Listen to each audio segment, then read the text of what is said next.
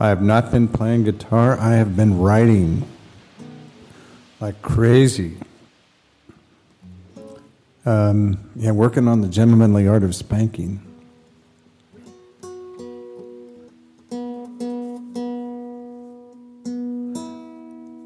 Did I tell you about matching with the woman on Bumble that I had a crush on for 30 years? I think I did.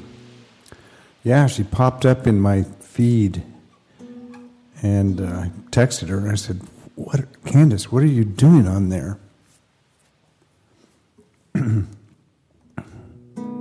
I've had a crush on you for 30 years, well, longer. And we had a nice chat finally.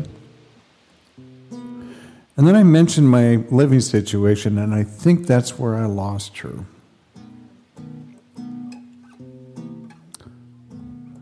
Amazingly, uh, there are women out there who don't really see a future with a guy who lives in a warehouse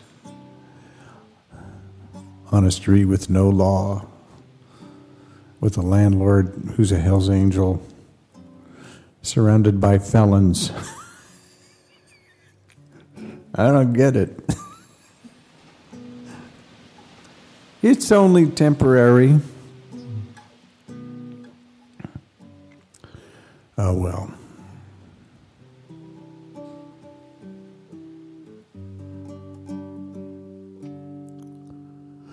Uh, we're coming up on the 60th anniversary of John Kennedy's murder, and we're still dealing with the karmic implications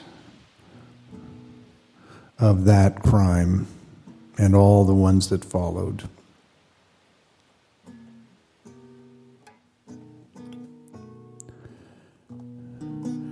The thing about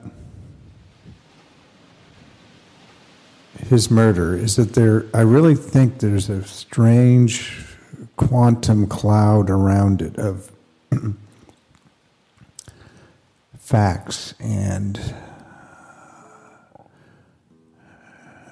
perception. I think I think most of the people that are you know Lee Harvey Oswald lone gunmen fundamentalists they just they don't want to think about it. They don't want they do not want to deal with the implications of what actually happened especially in the aftermath. I mean the whole uh, the power structure of the of the United States, military, industrial, corporate, press, uh, pivoted to to create a cover up. But did I mention political? Scary.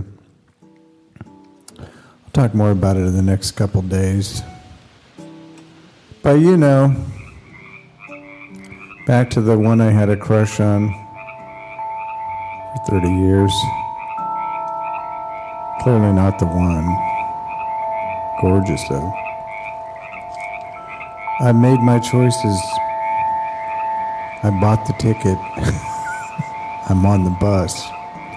I'm on the wild bubble. And I'm riding it with you forever.